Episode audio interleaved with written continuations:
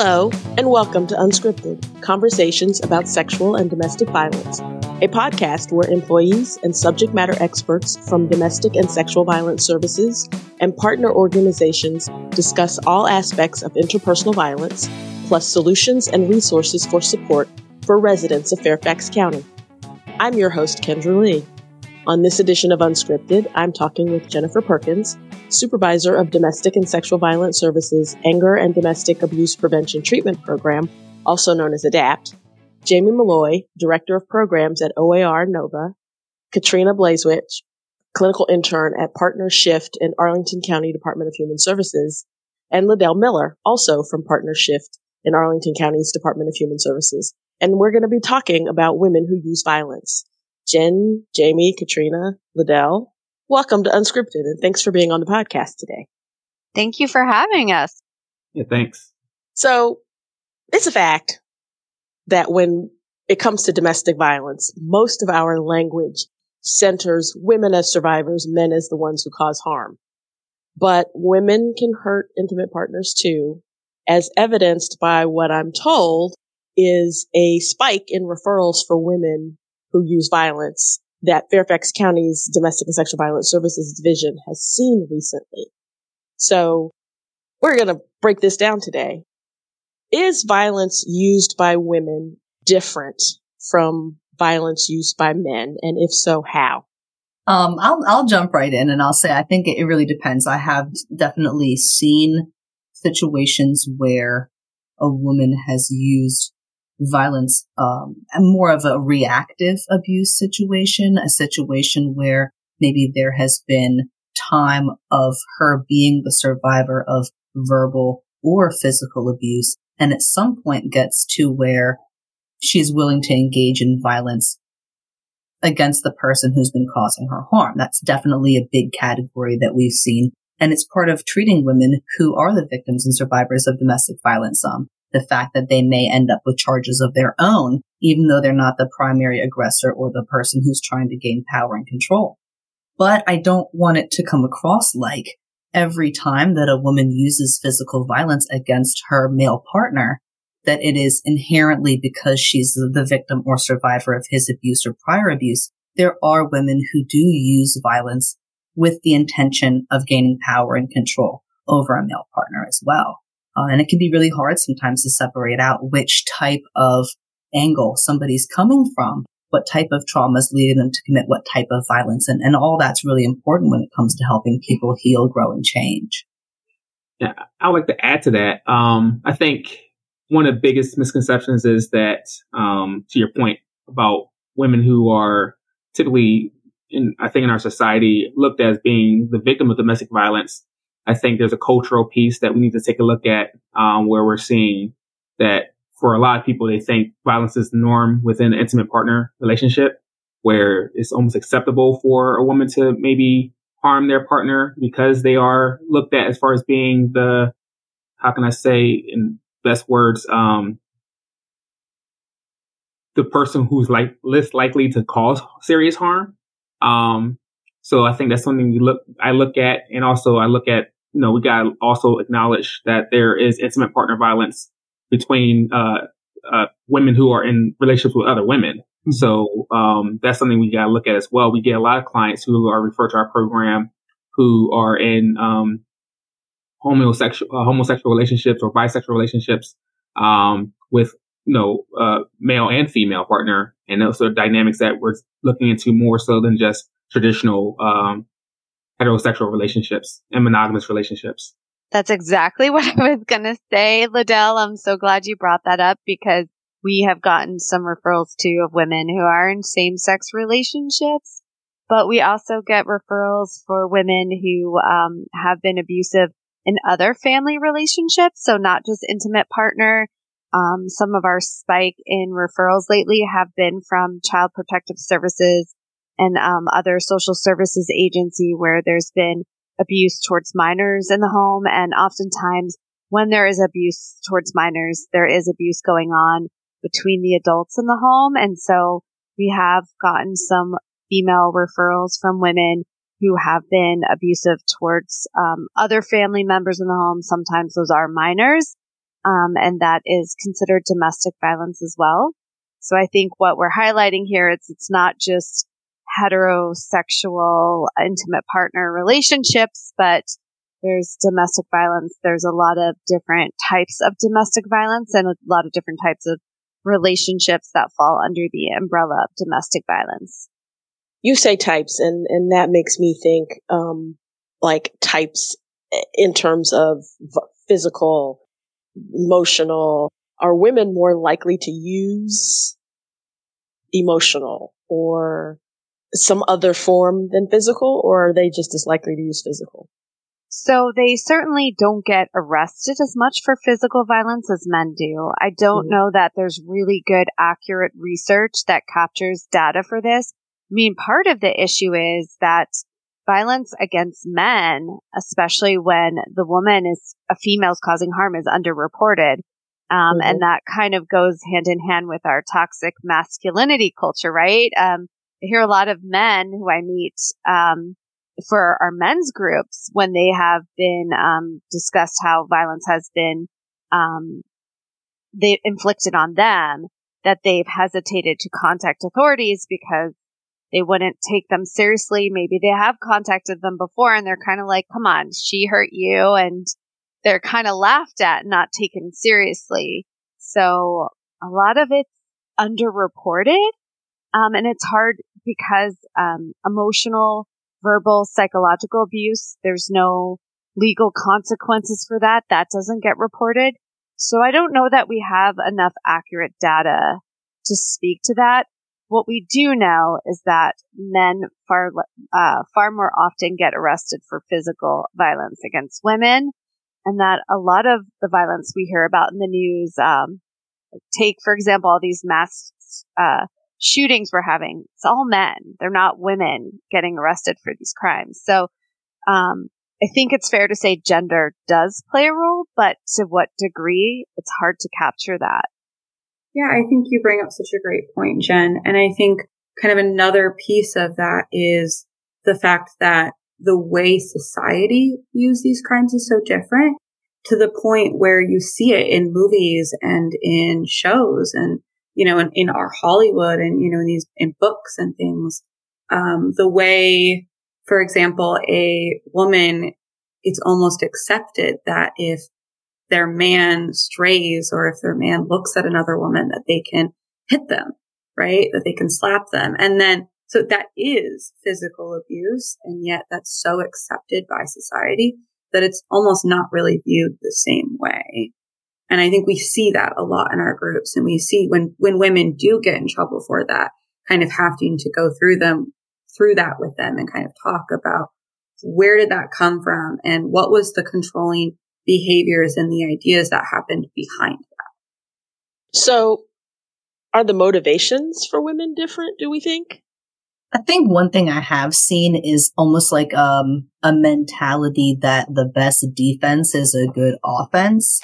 So I have seen women that come from a abuse background, being a victim or a survivor, that will then go on to be abusive or controlling towards a new partner preemptively. Not that we don't see that with our other clients as well, but it does seem to be kind of an interesting thing that gets supported. And then and then we're treating the male victim so differently. You know, we're saying, oh, well, you know, you're almost like saying this is a normal thing, or this is something that you find very acceptable. Or some men will even say outright, I look for a crazy woman. I think it's attractive if a woman is willing to slap me in the face because she's possessive of me. And what we're not doing is saying, whoa, this is a serious issue, because you are encouraging your own victimization, as LeDell pointed out, because she's probably not going to do that much real physical damage. So we're justifying the harm that's caused because it's not as likely to land somebody in the hospital. And so it is, the motivations can be all over the place, but I think that each one warrants a really good deep search, because the solutions are going to be so different. Well, yeah, let's talk about those solutions. will solutions that work for men work for women? And if not, what will work to help women who cause violence, who use violence? Well, I'll hop in real quick. Just to kind of carry what Jamie was saying.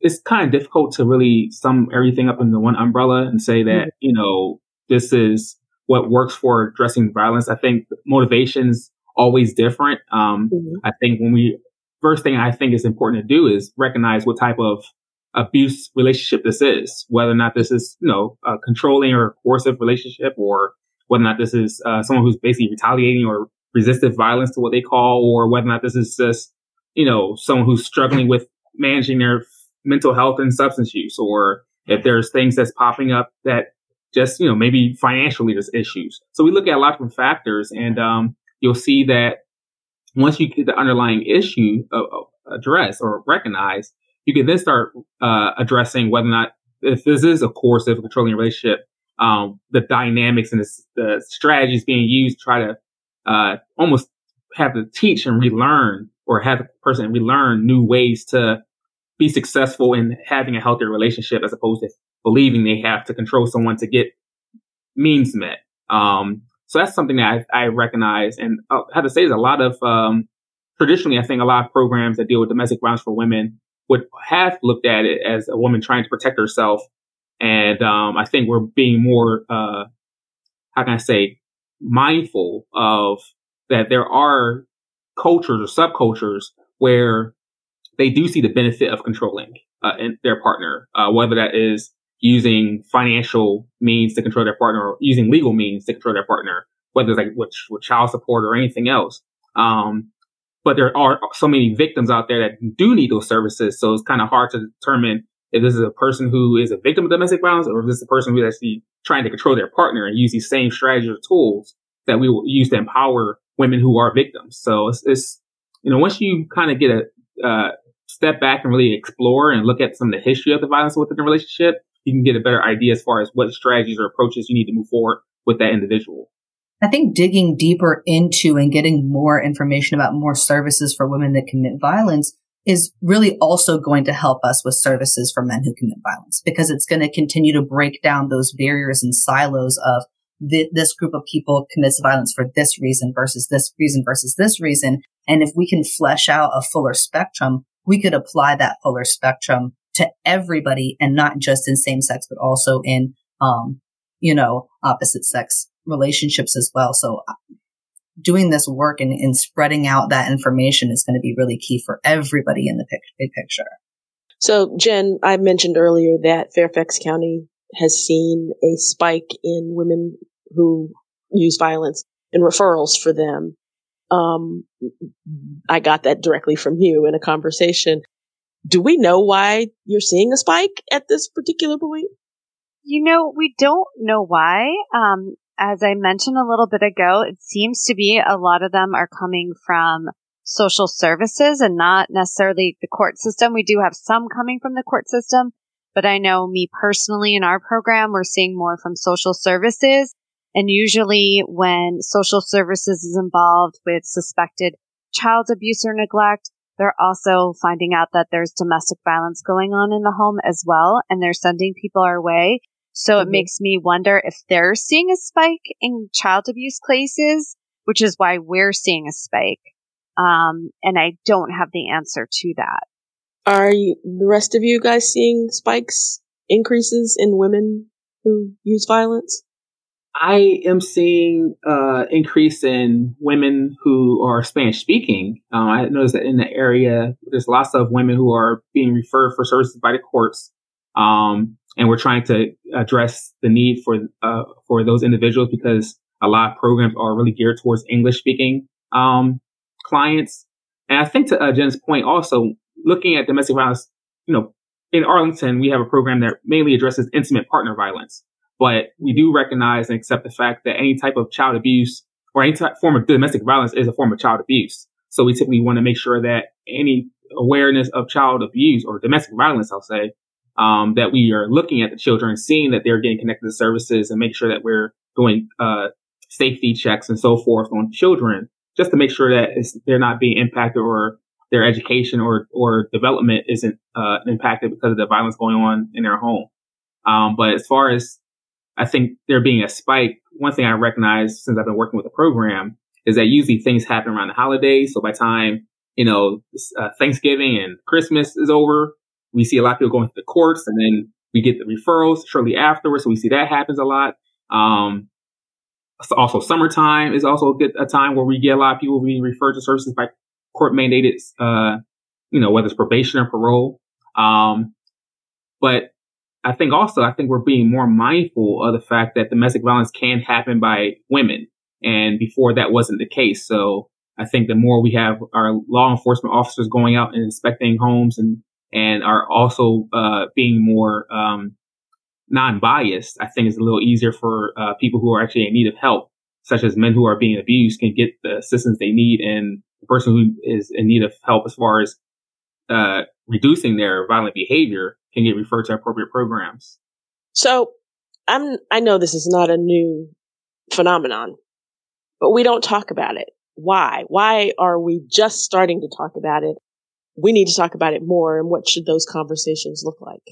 It's tough. We don't want to go back to excluding any populations, but I'll say from my personal experience, when it comes to relationship between a man and a woman, historically, men have expressed to me so consistently that they are too embarrassed to describe what they're going through as abuse, to admit that it hurts them physically or emotionally, to say anything other than, she can't hurt me, what's she going to do, right? It's a joke between the two of us because look at her, I'm so much bigger and stronger than her. And so I think that the greater society's work in understanding toxic masculinity over the last decade has had a hugely profound impact on the way that my clients and people in my personal life have been able to look at themselves differently and accept and acknowledge that they deserve safety, that they deserve emotional safety too, and not just physical safety.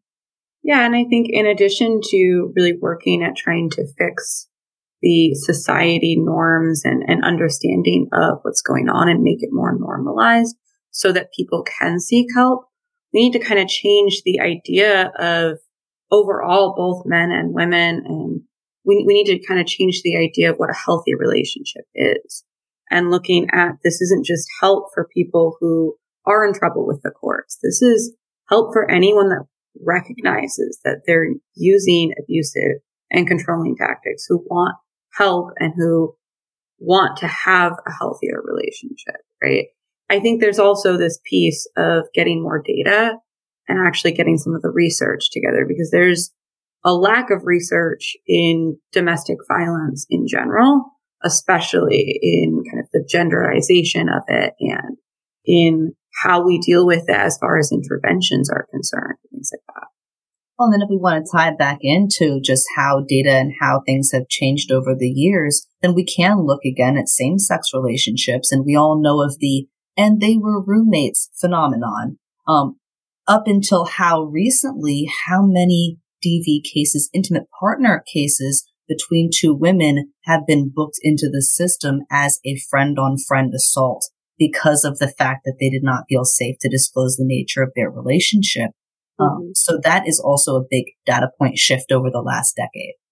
Yeah, that's such a great point. And I would just expand onto that. I think that goes as far as kind of where we're headed and, where the research needs to be headed is also making it so that it's not as dichotomized between men and women, right? There's a whole spectrum of gender and how people identify, and really recognizing that in our interventions, in our groups that we run, because a lot of groups tend to be genderized as men versus women, right? And so really kind of looking at that as we're kind of coming up with the new solutions and our new understandings of how this all works as far as data.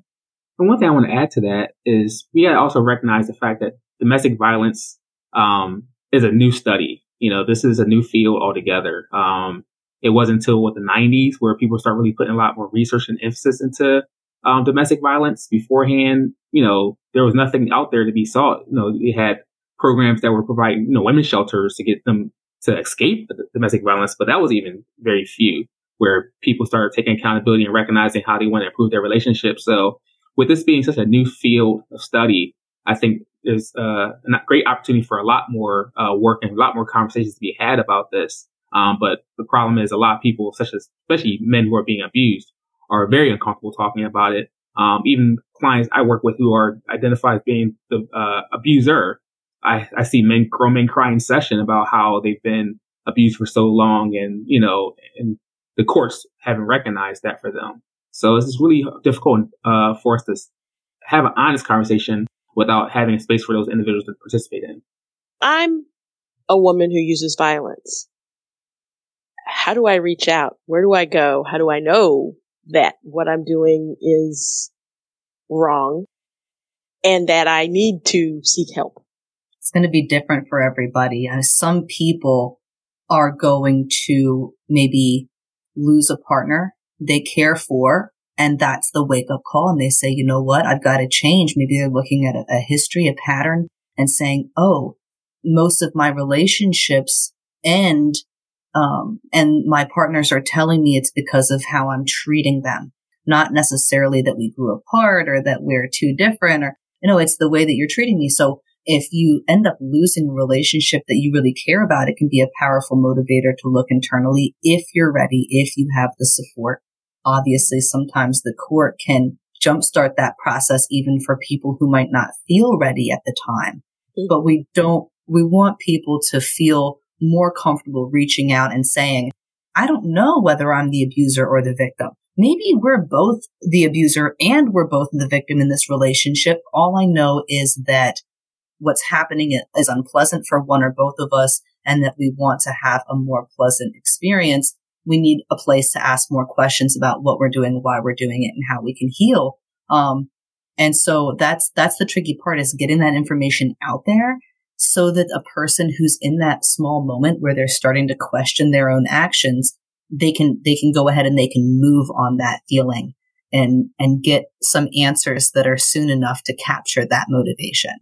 LeDell, I see you're nodding your head. Oh, yeah. Well, I would say it's great for an individual to recognize that for themselves, but I think the biggest problem is the norm, or what's publicly out there, is not our programs. If you recognize people who work in the field of counseling, a lot of people don't even acknowledge or recognize if someone's going through domestic violence, they're looking for the worst case scenario for someone to get referred for, battery intervention program or intimate partner violence program. And to, like Jen said earlier, maybe child family services is like the only means that someone will get connected.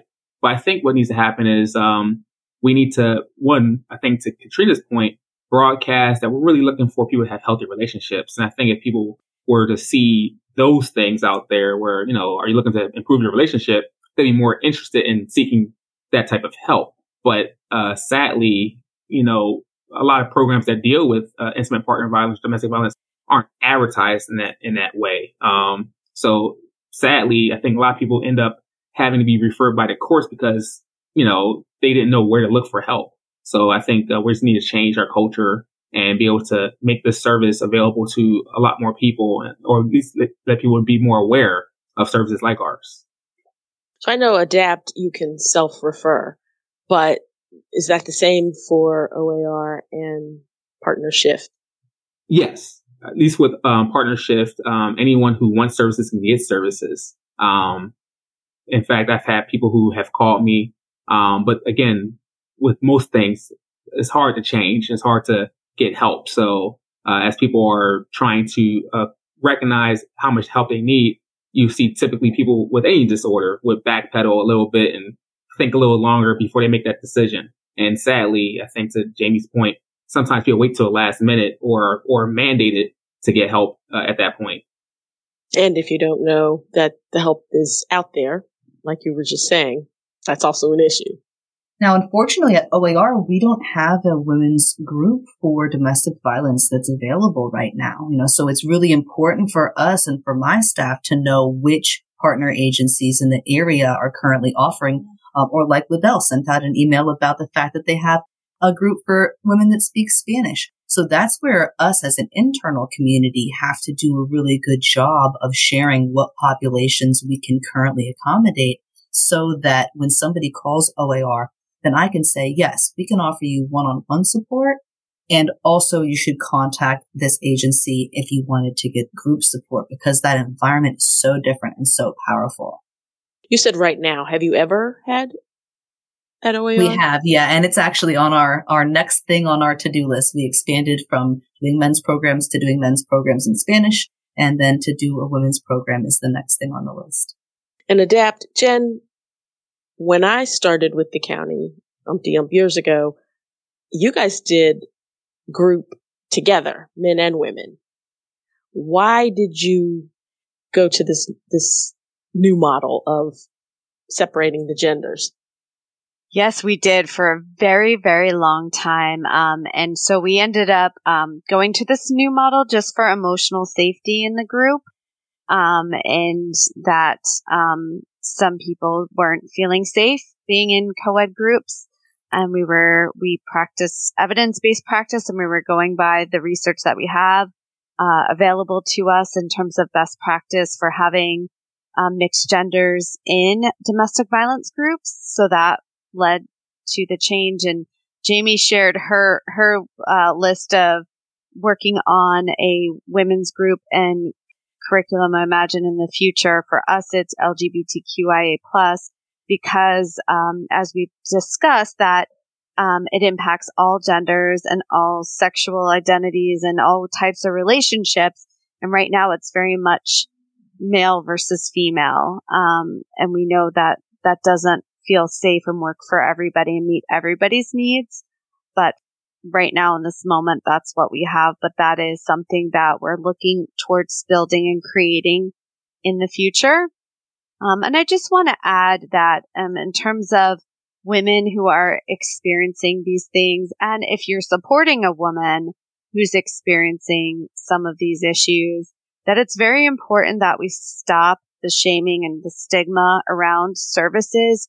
It's like, feels like a punishment, and a lot of people still use the term batterer, offender, abuser, and there's a lot of shame attached to those labels, and that creates a barrier for people getting help. And we want people to get help. We know that a lot of people stay in their relationships, even when they're, not the healthiest relationships, not the safest relationships. And maybe they're no longer together, but they are co-parenting. They have children. They have other family members. This impacts the larger community. So I think one thing that we all could do is be more mindful about how we talk about these things in a way that is not super shame-inducing, because maybe people will be more open to getting the help they need if they don't feel like they're being punished or feeling shameful about acknowledging they need this sort of support. Okay. You guys have given us lots to think about. That'll do it for this episode of Unscripted, Conversations about Sexual and Domestic Violence. Thanks for listening, and thanks to Jen, Jamie, LeDell, and Katreena for joining us. If you or someone you know has experienced interpersonal violence, call the Domestic and Sexual Violence 24-hour hotline at 703-360-7273. That's 703-360-7273. Or visit fairfaxcounty.gov and search for domestic and sexual violence. To listen to other county podcasts, visit www.fairfaxcounty.gov/podcasts. Unscripted, Conversations about Sexual and Domestic Violence is produced by the Fairfax County, Virginia government.